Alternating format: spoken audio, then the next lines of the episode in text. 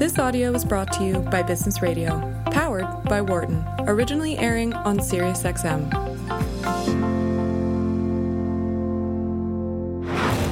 From the campus of the University of Pennsylvania Wharton School. This is Leadership in Action on Business Radio. Welcome to Leadership in Action on SiriusXM Business Radio, powered by the Wharton School. I'm Anne Greenhalgh. I'm your host today, and I am here with my dear colleague and co host, Mike Useem. And today we have a wonderful opportunity to interview a very special guest, an expert on the coronavirus pandemic. We're excited to have this opportunity to discuss leadership during a health crisis with Dr. Rachel Levine, who is Pennsylvania's Secretary of Health. Dr. Levine, welcome to Leadership in Action. Well, I'm very pleased to be here. Thank you for inviting me. It's really it's an honor and a pleasure. Let me just say a little word about you before we get into the interview. Dr. Levine joined the Wolf administration in January 2015 as the Physician General of the Commonwealth of Pennsylvania. Dr. Levine served from 2015 to 2017. She was named Acting Secretary of Health in July 2017 and confirmed as Secretary of Health in March 2018. She's a fellow of the American Academy of Pediatrics, the Society for Adolescent Health and Medicine, and the Academy for Eating Disorders. She is also the president of ASTHO, the Association of State and Territorial Health Officials. Dr. Levine, uh, really an honor and a pleasure to have you here today. And there's so much to discuss, I hardly know where to begin. But let's start with the present. We're having an increase, a spike in the coronavirus right now. Can you tell us from your perspective what you are anticipating in the short in the short term, in the coming coming weeks to Thanksgiving and the holidays? Sure. Um, so, COVID 19 clearly is the biggest public health challenge that we have faced uh, in Pennsylvania, in the United States, and globally in over 100 years. Um, this is a global pandemic of, of uh, very significant proportions. So we are in our fall resurgence. Um, and we have been anticipating this. Uh, we have been discussing this for months and preparing for this for months. Um, Pennsylvania is seeing exactly the same increases that are being seen throughout the country. Uh, every state in the country is seeing increases like this. Uh, it is particularly centered in the Midwest and the Mountain West, but again, every state. Uh, Pennsylvania is not an island, and so we're going to be seeing the same increases. But Hawaii is an island, and they're seeing increases too. So unfortunately, it is everywhere. Um, it is in every age group. Um, you know, we are seeing increases in younger people um, in their in their 20s, uh, but we're seeing increases in individuals in the 30s and 40s and seniors as well, um, and increases in young in children, um, although not to the extent that we see in other other age groups. Uh, in Pennsylvania, it is in every region of Pennsylvania. Uh, data today actually indicates that 61 of 67 counties in Pennsylvania are seeing increases in their seven day case counts. Um, so uh, this is not just uh, located in urban areas. Uh, the spring uh, surge uh, that, that we saw, the spring wave, was predominantly in the southeast, in Philadelphia County and some of the suburban counties, and somewhat in the northeast. But the west and the north was were, were somewhat spared. That is not what we're seeing now. Uh, suburban count, uh, counties are very impacted, as are rural counties, and of course, our major cities such as Philadelphia and, and Pittsburgh. Um, so uh, I expect that, unfortunately, that this trend is going to continue. Uh, I think that we have great challenges, um, as Dr. Fauci has been talking about for weeks and weeks now. Um, as we go into the colder weather, you know, clearly the weather has turned, uh, as we found out yesterday when it was 48 degrees for our pre- outside press conference, and so uh, it dries people inside, and so respiratory viruses like COVID-19 spread um, uh, uh, much more when people are inside. So we are in for challenges. Dr. Levine, I, I do want to get Mike's voice in here shortly, but if I may just follow up with one question. Uh, you, we're seeing a difference this fall in comparison to the spring. Can you tell us why? And when you say differences, differences in our response? Oh, great question. Great follow up. I mean, uh, in the spring, if I'm if I heard you correctly, we were had a greater impact in the urban area than in I, the country and the suburban. But here I'm hearing you say now that urban, suburban, country, we're finding the same pattern. So mm-hmm. why the difference in the spring to the fall? Uh, it's not exactly clear, but this is trying to turn out to be a bigger wave. Uh, so you know we were very impacted. It was it was very steep curve. It was an mm-hmm. exponential mm-hmm. rise. It's a little bit slower now, but um, but that was really located predominantly in the Northeast. Other mm-hmm. parts of the country were not as significantly impacted mm-hmm. in the mm-hmm. spring. We were hoping for a summer renaissance, someone said, but we didn't get that. Uh, the South and the West were very impacted um, as the hotter weather drove them inside. Uh, and now, you know, the weather is it's not getting better like it did in the spring. The spring, of course, gets better and better. And you might start out in March and it's very cold and people are inside. But by the time you get to mm-hmm. May and June, people are much more uh, able to go outdoors. Well, it's exactly the opposite now. Uh, and the weather, of course, will get uh, colder, mm. and we're seeing increases uh, everywhere. Very good. Thank you. All right. And Mike, how are you, Mike, by the way? uh, and I'm doing good. I hope you are. And Dr. Levine, thank you for joining us. This is quite a moment to, to have an opportunity on our part to talk this through with you. And I'm going to ask a couple questions about variation in patterns, picking up a little bit on what Anne was just asking about. I think we know why New York was hard hit at, on the first round, but as you've looked at interstate differences over the last six months, um, to what extent is it, uh, in your view, those ver- those var- variations partly a product of what state health officials have done or maybe have not done versus a host of other factors. So okay. it's a it's a program on leadership, and we're really interested in, in the difference that governors have made and people like yourself sure. have made over so, the last few months. Sure. So thank you. There are some biological differences, as we were saying. You know, so uh, in the summer, uh, the, the, the real the warm weather uh, really leads to people in the south and certainly the southwest to go more inside. That leads to more spread of virus. Um, and now, uh, of course, with the colder weather, um, that's leading to spread of the virus now. There are some specific reasons why the Northeast was significantly impacted.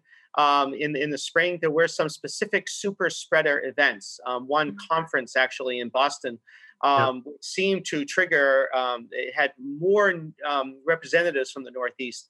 And actually, that one conference probably led to thousands and thousands of, of cases. And then community spread um, in particularly New York and New Jersey, which were very hard hit, but Pennsylvania and, and uh, New England states as well. But you are correct. Um, there are very di- significant differences in the way that states are re- responding. Uh, some of that is differences in terms of the recommendations of state health officials, but a lot of it is actually uh, differences in terms of the governor's uh, philosophy, uh, in terms of how they wanted to respond to the to the pandemic. You know, basically, from a public health perspective, there are three ways to respond to a public health crisis of this proportion. You can work to contain it. Containment means testing. That means contact tracing. That means isolation and quarantine of those uh, that have the disease are uh, isolated and those exposed quarantine. And that works to contain an outbreak. The second is mitigation. Mitigation is, is how we work to mitigate the spread of the, uh, of the virus, and that involves um, simple public health measures such as masks and hand washing and social distancing and avoiding large gatherings and even small gatherings. Uh, and then other potential mitigation efforts, which, which were necessary in, this, in the, for many states in the spring, such as business closures, school closures, etc. And then there's the vaccine. And later on, we can talk about the distribution of the vaccine, which is going to be a very significant leadership challenges. Well, containment is containment. I mean, uh, th- there were challenges in terms of the rollout of laboratory testing from the federal government. That was true in really uh, all states. Uh, I mean, we are having now um, up to 50 to 60,000 test results per day we were happy if we got 100 or 200 or 300 test results in March. So um, the rollout of testing has has dramatically changed. Contact tracing we've ramped up significantly, um, and uh, and isolation and quarantine is is basic bread and butter public health. But the mitigation varied a lot. Uh, and it varied a lot from state to state, depending upon specifically uh, what the governor's um, philosophy was about that. Um, and so uh, in Pennsylvania, uh, I can talk about best. Uh, we had a very iterative strategy for mitigation. We, we came out strongly for masks, and then we had a universal mask order. Uh, we have had specific guidance about um, uh, about hand washing. We've had specific guidance and orders about small and about large, particularly large gatherings, indoors and outdoors. And then eventually we did have to close non essential businesses and we had to close the schools. And we were able to bend the curve in terms of the number of new cases. There's actually an article uh, from the CDC in what is called the MMWR, the Morbidity Mortality Weekly Report, uh, which outlines the success that Delaware had with the same type of measures. Mm.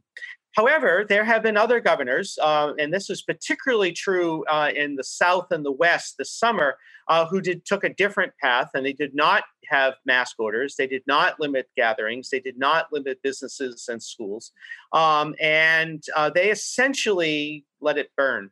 Um, and uh, that turned out to be a very ineffective strategy this summer for states such as particularly uh, Florida, Texas, Arizona, and there were others in the South and, and perhaps the West, um, where eventually local officials and eventually even the, the state officials had to take a more strict approach uh, to mitigation. Um, unfortunately, there has been a significant politicalization of many uh, of these public health measures. Uh, I think that that's unfortunate. These are not political issues. These are not partisan issues. These are public health issues. And it is not a political statement whether you wear a mask or not, it is simply a prudent public health measure. Um, I strongly feel that I know that the United States is, is wonderful in terms of the freedoms that we have and have had under the Constitution for you know for several centuries now.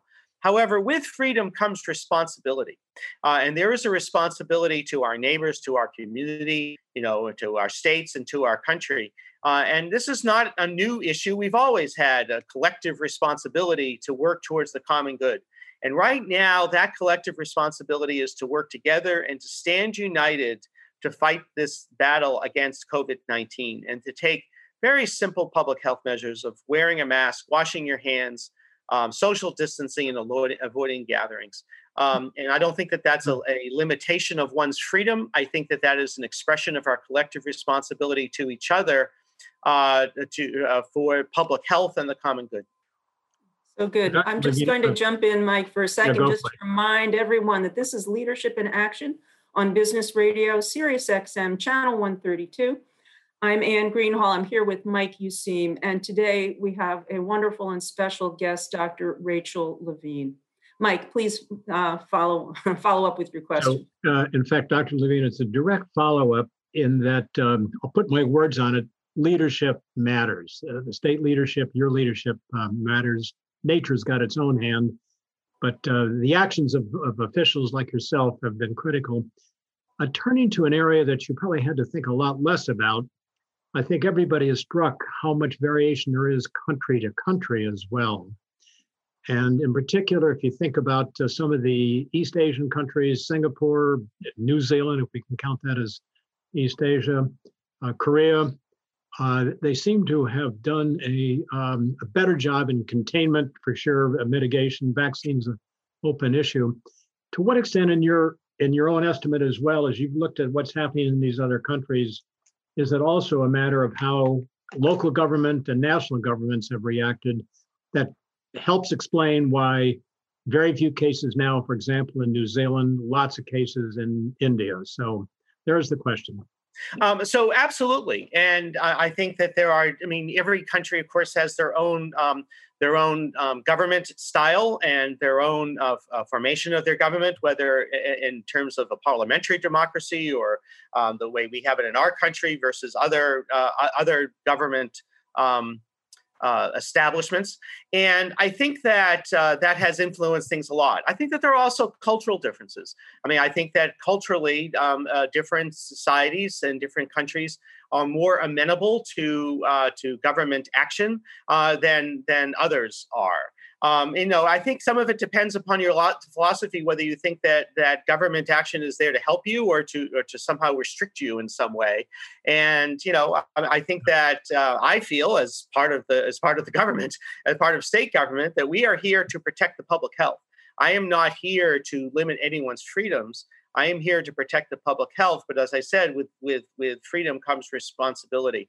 Um, some countries have been able to take you know very significant uh, measures. Um, I just heard um, you know that uh, about Australia, New Zealand. I mean, they have prevented visitors from coming into their countries. They also have um, you know a, a, a different um, a different geography, and it's much easier in New Zealand to prohibit people coming into your country than it would be in the United States. But also, um, you know, different a different culture, different different history that uh, perhaps allows them to do that. I think that that's true of, of, of some of the Asian countries as well. I mean, many many individuals in Asian countries have been wearing masks since SARS. I mean, they've been wearing masks for 15 or 20 years now, and uh, when they go out in public, um, which is uh, very very culturally a different situation. Uh, than we are in the United States. But mm-hmm. I do think that we could stand more united. And I think you know since the topic is leadership. I mean i think that that we need we need sta- um, uh, leadership in, in in local government. We need leadership in state government. I'm you know very proud to be serving in the, the wolf administration. I think governor wolf has shown leadership of that degree. Uh, i think we need national leadership um, to, uh, to, to to talk about these simple, particularly the simple public health measures, uh, and try to make them as as ubiquitous across the country as possible. Great. I'd like to come back to that, but let me give the baton back to Anne. oh, thank you, Mike. Uh, Dr. Levine, since you mentioned national leadership, let me ask you what you would hope for in the upcoming uh, transition to the Biden administration. What would be your hope? So I'm going to stay completely non-political and non-partisan. Right. I mean, I think that what we're looking for in terms of federal leadership is, is one um, a consistent message about about working together to fight the virus. You know, we're, we're not fighting against each other. Governor Wolf has mentioned this a lot of times. Uh, we are all trying to, to, to support public health and fight against the spread of this virus. And so I think that we need to stand united to do that as a country. So I think that type of messaging would be very useful. Again, messaging the, the simple public health messages that, you know, local, state, and national public health leaders all agree on, which is masking, hand washing, uh, uh, social distancing, and, and, and, and, avoiding large gatherings. Um, I think we need a national strategy, which I think has been lacking. I think we need a national strategy in terms of containment, mitigation, uh, and we need a consistent national strategy for, for the vaccine, which actually has been present. Uh, there have been some permutations of it during the fall, but really uh, it stands consistent at least right now.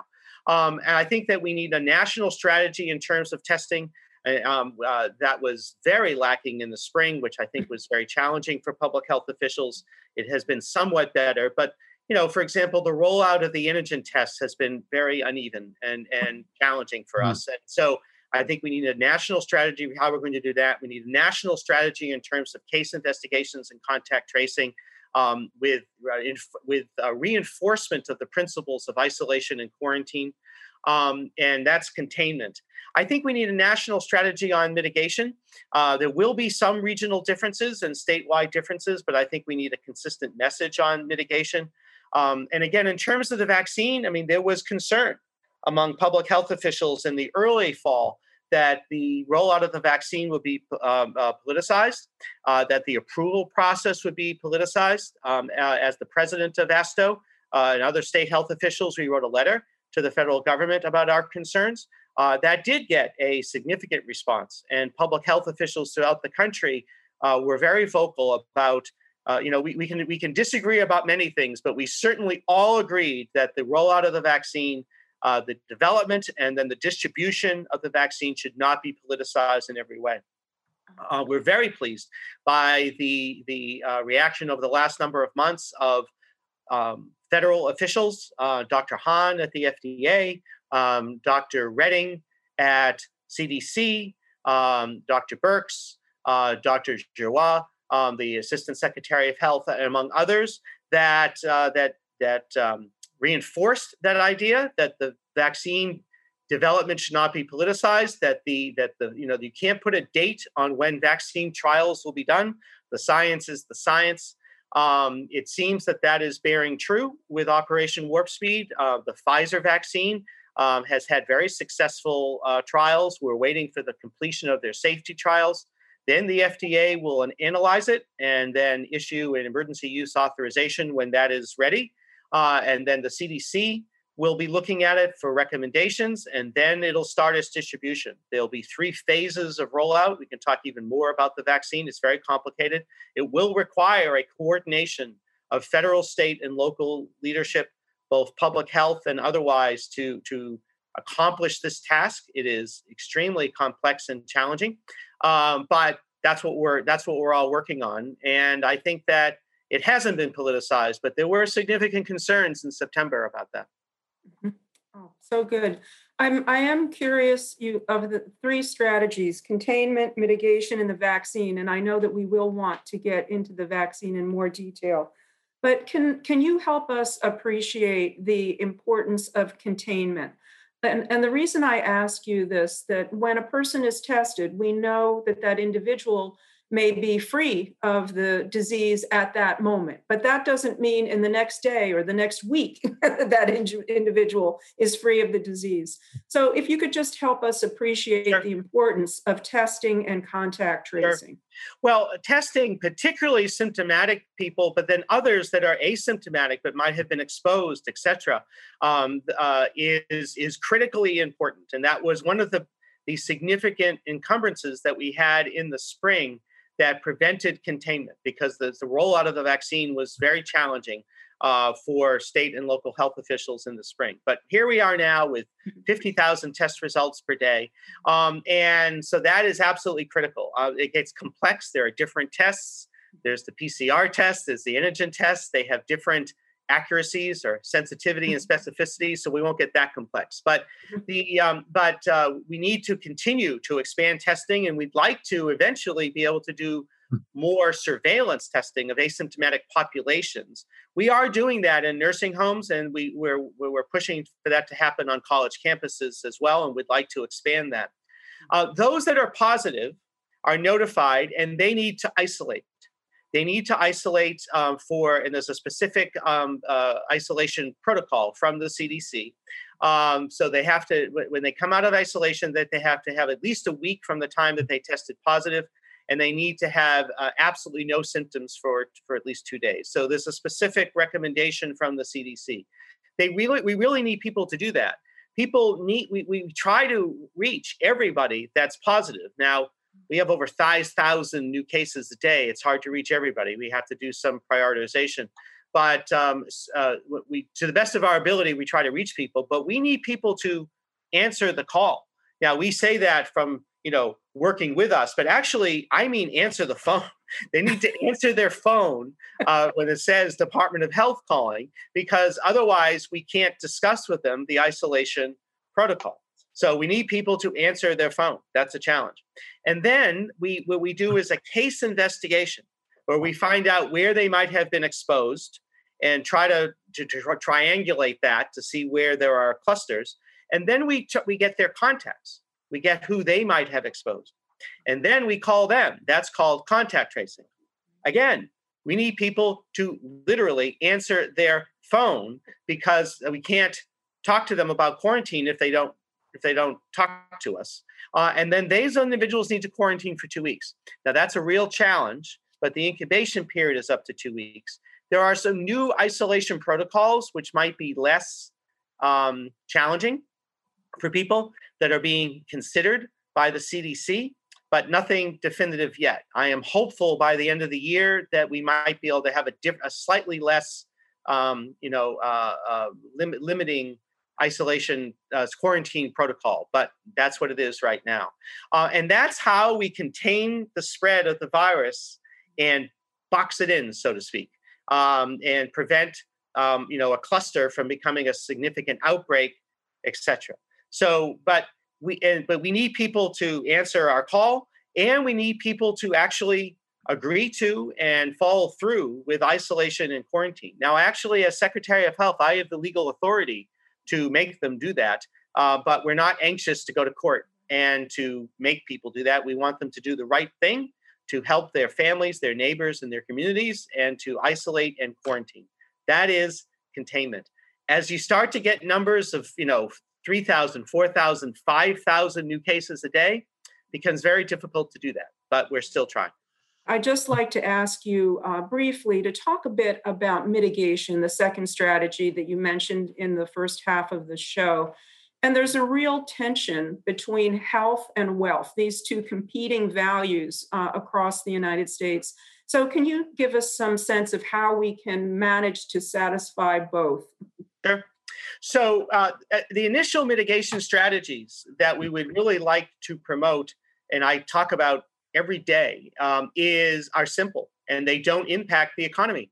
And that means wearing a mask, that means social distancing as much as possible, six feet or etc. That means washing your hands and using hand sanitizer and as much as you can to avoid large large gatherings. Um, those are simple mitigation measures that will have a dramatic impact on the spread of the virus, and they do not impact our, our economy in any way. Um, other mitigation factors, when things are getting out of control, can impact the economy um, and uh, and so that can be that can be challenging.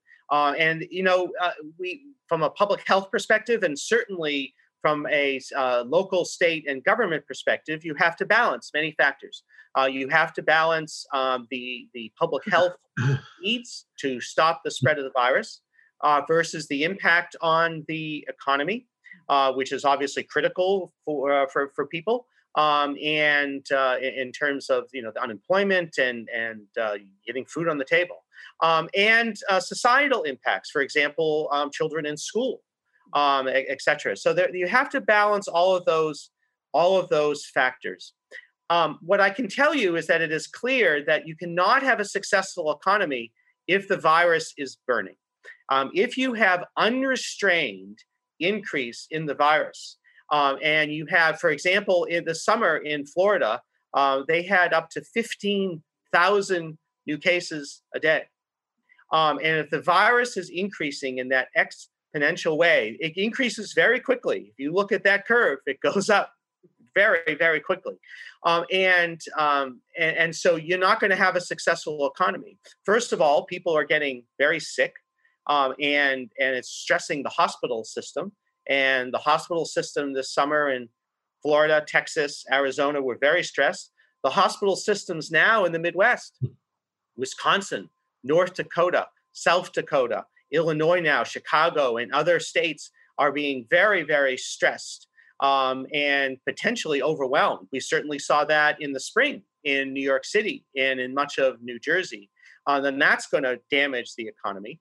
Um, and then uh, you know people are not going to be able to to do their daily activities and you know and spend money and lubricate the economy if um, uh, if the virus is completely out of control. And so it does have to be a balance, but you have to make sure that the mitigation measures are not so draconian. Is that is that it severely impacts people's lives? It gets into what I like to talk about, um, uh, which which is health equity and the social determinants of health. Those are the, the issues that we do not usually think of as health issues, but do dramatically impact people's health. Um, economic opportunity, a living wage, impact people's health. That's to me, that's a health issue. Nutrition, availability of nutrition is a health issue. The environment is a health issue. Education is a health issue. Housing is a health issue. Transportation is a health issue. And so, if you have mitigation measures too strict for too long, that will negatively impact people's health uh, in general. So the virus is not the only variable, but you can't just let it burn because uh, and you can't go for quote unquote herd immunity. We've heard that term uh, for a, a, a, a global pandemic. Because first of all, you won't reach herd immunity, and the second is is that that's going to such impact people's health uh, and our and our healthcare system so negatively that it is beyond the pale. Mike, please follow up. yeah, Dr. Levine, I'm, I'm going to turn this in a direction of asking you a couple of questions here about uh, your life professionally as follows. You became Secretary of Health um, in March 18, Two years later, the world seems to kind of just go almost upside down as the virus arrived on our shores. And really interested here in, in uh, one of the premises of, of the discipline that Nan and I are a part of is that leadership, your leadership, the governor's leadership is going to have greatest impact when life is changing, when life is uncertain, especially when there's a crisis. So to make that more directed at your, your own service as a leader for the Commonwealth of Pennsylvania, could you describe a day at the office now compared sure. to two years ago? Sure. So, um, uh, you know, as Secretary of Health, I've had different priorities: um, the opioid crisis, hmm. um, uh, maternal child health, environmental health, uh, etc. But I always said that one of my top three priorities had to be public health preparedness, because hmm. what would keep me up at night is the risk of a global pandemic. Unfortunately, that turned out to be prescient, and here we are. So, I mean, we were prepared. I mean, the, the, at the Pennsylvania Department of Health, um, uh, you know, it, it, uh, we, we had thought that it might be a pandemic flu. It has actually turned out to be pandemic coronavirus, which has changed things. Um, but uh, you know, we were prepared. Uh, but this has you know exceeded anyone's uh, thoughts about the size and scope of what we might of what we might face. Um, so uh, you know, starting in March, uh, I can tell you one of the dramatic things is I'm no longer in my office. In March, when we start to have our first cases, um, the government uh, went, the, administration went remote, uh, and we went uh, in our in our incident command center for the coronavirus pandemic uh, to the uh, PEMA building. So you can see behind me, Pennsylvania mm-hmm. Emergency Management Agency. And so uh, since the very beginning of March, I have been coming to a little office in PEMA, where our incident command center is uh, and literally have not stepped foot in my office since the day I walked out the door that morning. So the pen is probably still sitting there. The, the, the, the, chair is a little askew, and whatever papers I was looking at, I stood up, took my notebook and my computer, and walked out the door. And we have been at PEMA ever since. So we pretty much live at this at this building. So that is dramatically different. Um, you know, the Pennsylvania Department of Health has around uh, 1,300 employees uh, and a budget of over a billion dollars. And we have many public health issues that we deal with. The vast majority of those people are working remotely. And I cannot tell you, I cannot be more proud of our employees at the Pennsylvania Department of Health.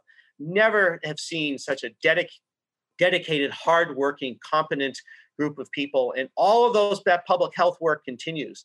The WIC Women, Infants, and Children's program continues. All that stuff continues. We are in, however, an incident command center at PEMA, uh, working with the governor's office uh, and the the, the, uh, the, PEMA staff every day in terms of addressing uh, addressing this coronavirus. Um, so, um, you know, I am here from seven to six at least. Uh, and then, you know, a lot of time on the, you know, sometimes working from home, computer and the phone, um, uh, seven days a week working on this issue, but also keeping t- track of all the other public health issues that come up. Let me do a quick follow up on that as well. And that is uh, in the, uh, at the moment, issues of social justice obviously are paramount, uh, well, locally and, and nationally. And I think that's going to be put to it. Those issues are going to be put to a test once a vaccine becomes available. Sure. And I know you're already thinking about that, but as we get into the spring months, yep. uh, the Pfizer option becomes available. What is your thinking about ensuring that uh, the right people receive the vaccine early? Sure. We sustain social justice in the best sense of that phrase and beyond. So, social justice and health equity would be the term that we would use in public health, has been an issue throughout the pandemic. The, the COVID 19 pandemic has demonstrated even more significantly the, uh, uh, the health disparities that exist in Pennsylvania and throughout our, our nation.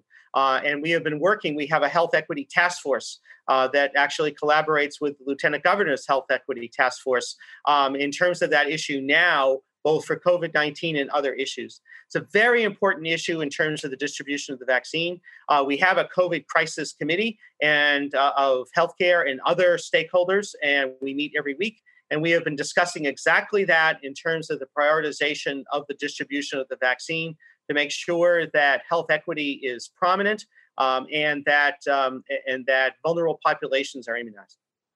And last question from me before we leave that topic: as you look at the spring, do you worry more about too many people crowding in to get the vaccine or too many people deciding not to take the vaccine? Well, I worry about both. Um, so I worry that um, about people's expectations about the vaccine. Uh, you know, it is going to roll out in three phases. The Pfizer vaccine is very challenging, has to be kept at minus 80 degrees centigrade, ultra ultra cold chain uh, distribution. There are only specific hospitals and health systems that can actually get the vaccine and store it and then work to administer it depending you know in terms of how that works out um, and so you know we're going to be immunizing uh, healthcare personnel broadly um, and, and, then uh, in uh, phase 1a and then phase 1b it's supposed to go to um, uh, some chain pharmacies to be distributed to seniors in long-term care living facilities. Uh, there are six vaccines that are being developed uh, that are in uh, Operation Warp Speed, uh, which they got from Star Trek, I guess. And uh, we don't know about how they're all going to come out in terms of their clinical trials. Uh, they all have different schedules. They all have will probably have different effectiveness. they all five out of the four, five out of the six requiring two shots. Um, so you can think of the complexity hmm. of this distribution.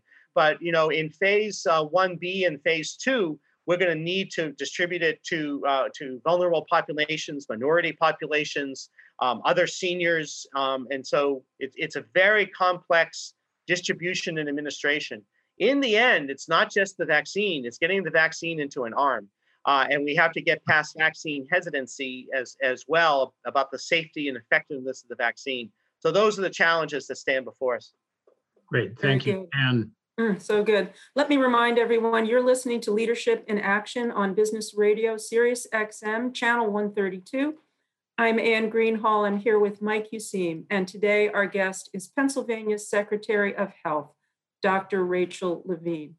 Uh, Dr. Levine, may I follow up on this thread uh, and take a leadership perspective? we know there are groups of people in the in the country known as anti-vaxxers. We know that uh, we've been in turbulent times, uncertainty, and uh, faith in science has been tossed into question. So, how how do you lead and reinstate confidence that the vaccine uh, is sound, is safe, and is the right choice for sure. the population. So I think that our communication and our messaging is going to have to be very consistent. I think it needs to be consistent from the federal government uh, to and federal public health to and the federal government itself, leadership we talked about, um, as well as um, state government and state public health, and then local and municipal leaders and those public health officials. I think that the more consistency we have in their message, the better. I think that the um, the, the, messages that came out in this in the in this uh, in September, uh, the end of the summer in September, about um, perhaps a political agenda associated with the vaccine were potentially damaging. I think that that's better now, but I think that we're going to have to regroup about that, that there has been no politicalization about, about the development and then the distribution of this vaccine. It is strictly a public health measure, and the decisions about the distribution and administration are being made uh, with a public health lens only. Uh, with health equity and, and, and other variables as we as we discussed. I think that we're going to need to talk about um, how we're prioritizing and be very and be very um, transparent about that.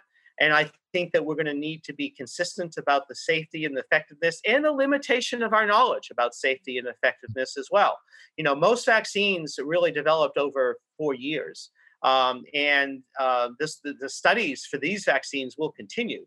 Uh, but if you waited four years, then it'd almost be too late. So, um, you know, I agree with how they've done Operation Warp Speed. Um, I don't love the name because it's pithy, but but it might lead people to think that it's rushed. Um, uh, so uh, hope we're going to have to get past that. Is that there have been robust safety and efficacy trials um, on the vaccine. What you can't do is do a four-year trial in six months. Um, so uh, we need to be transparent and honest about that.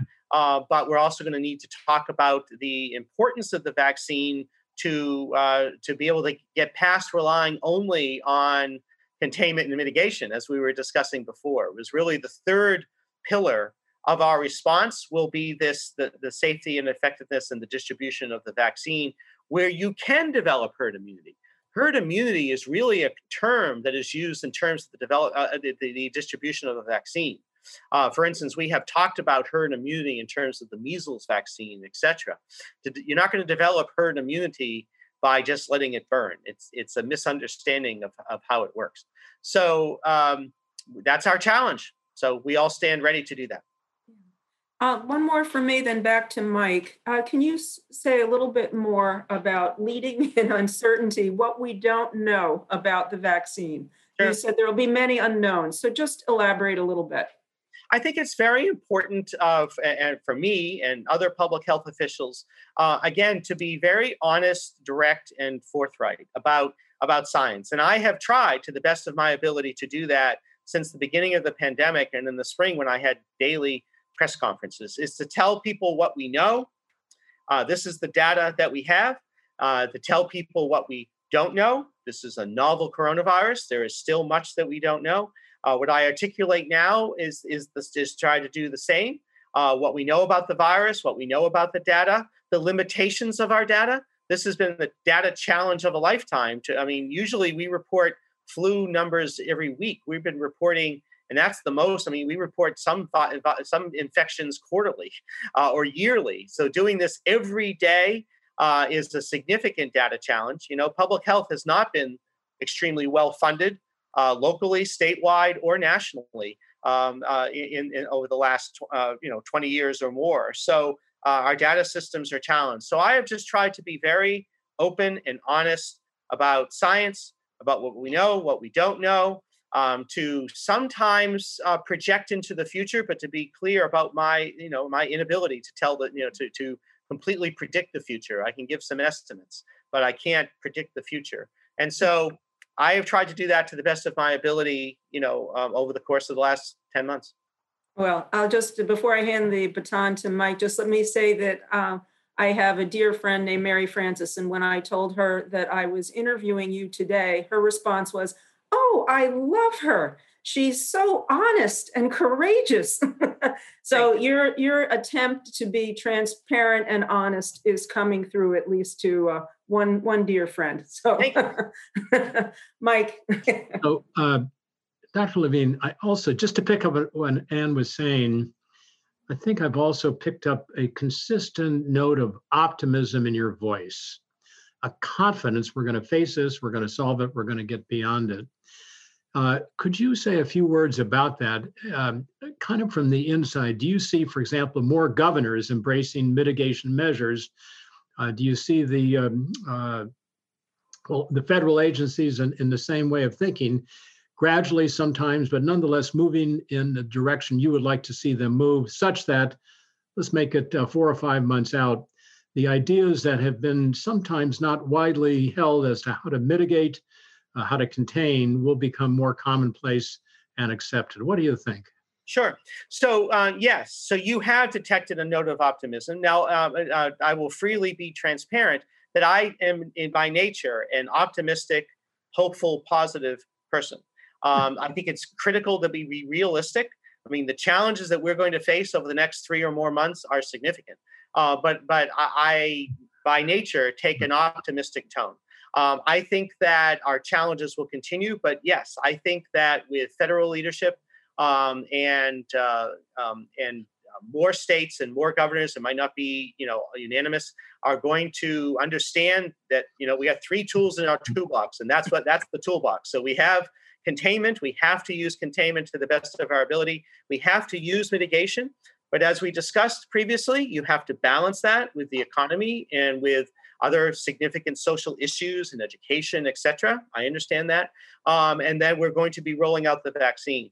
Um, I think that uh, when you look in a year, we're going to be in a much better position in regards to COVID 19. And I think that 2022 uh, looks very positive. I think 2021 uh, will be challenging, but continually to get better. But at the same time, I don't want to underestimate or you know uh, have people be complacent about the challenges that we're going to face this winter, which is exactly what Dr. Fauci says uh, every day. Yep.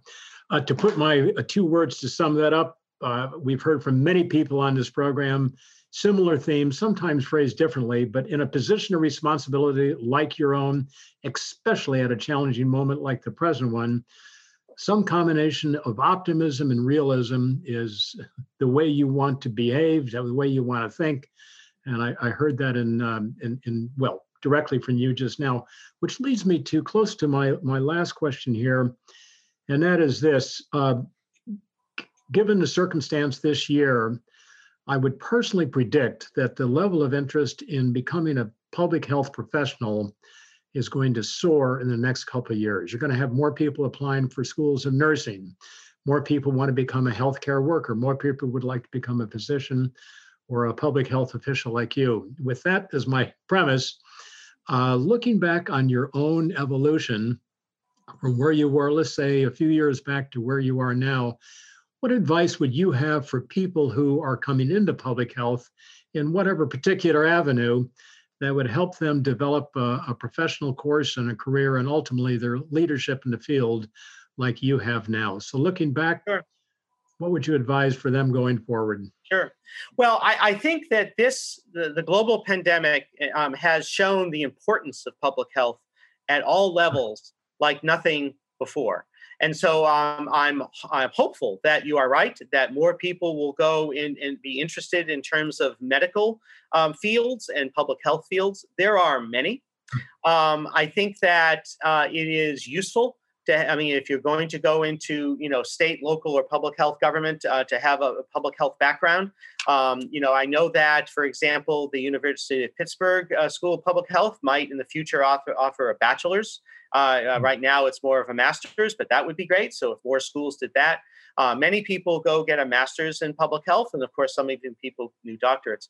Um, but I do want to point out, actually, that my original field was not public health. Uh, I mean, I'm a pediatrician, adolescent medicine specialist, um, and I have been in academic medicine my entire career.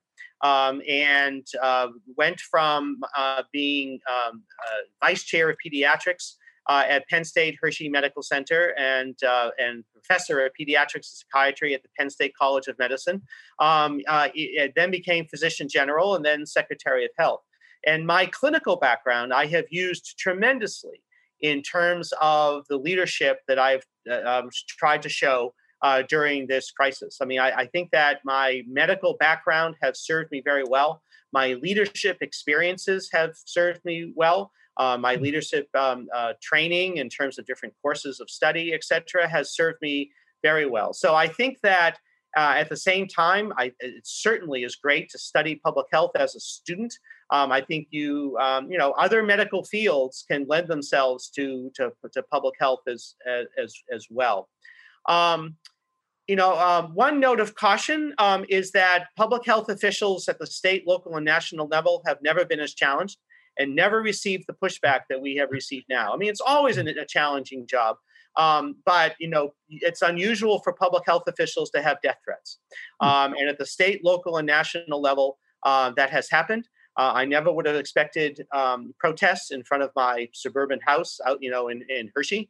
Um, I never would have expected that the national that, that the uh, state police would be sitting outside my house while there were protests.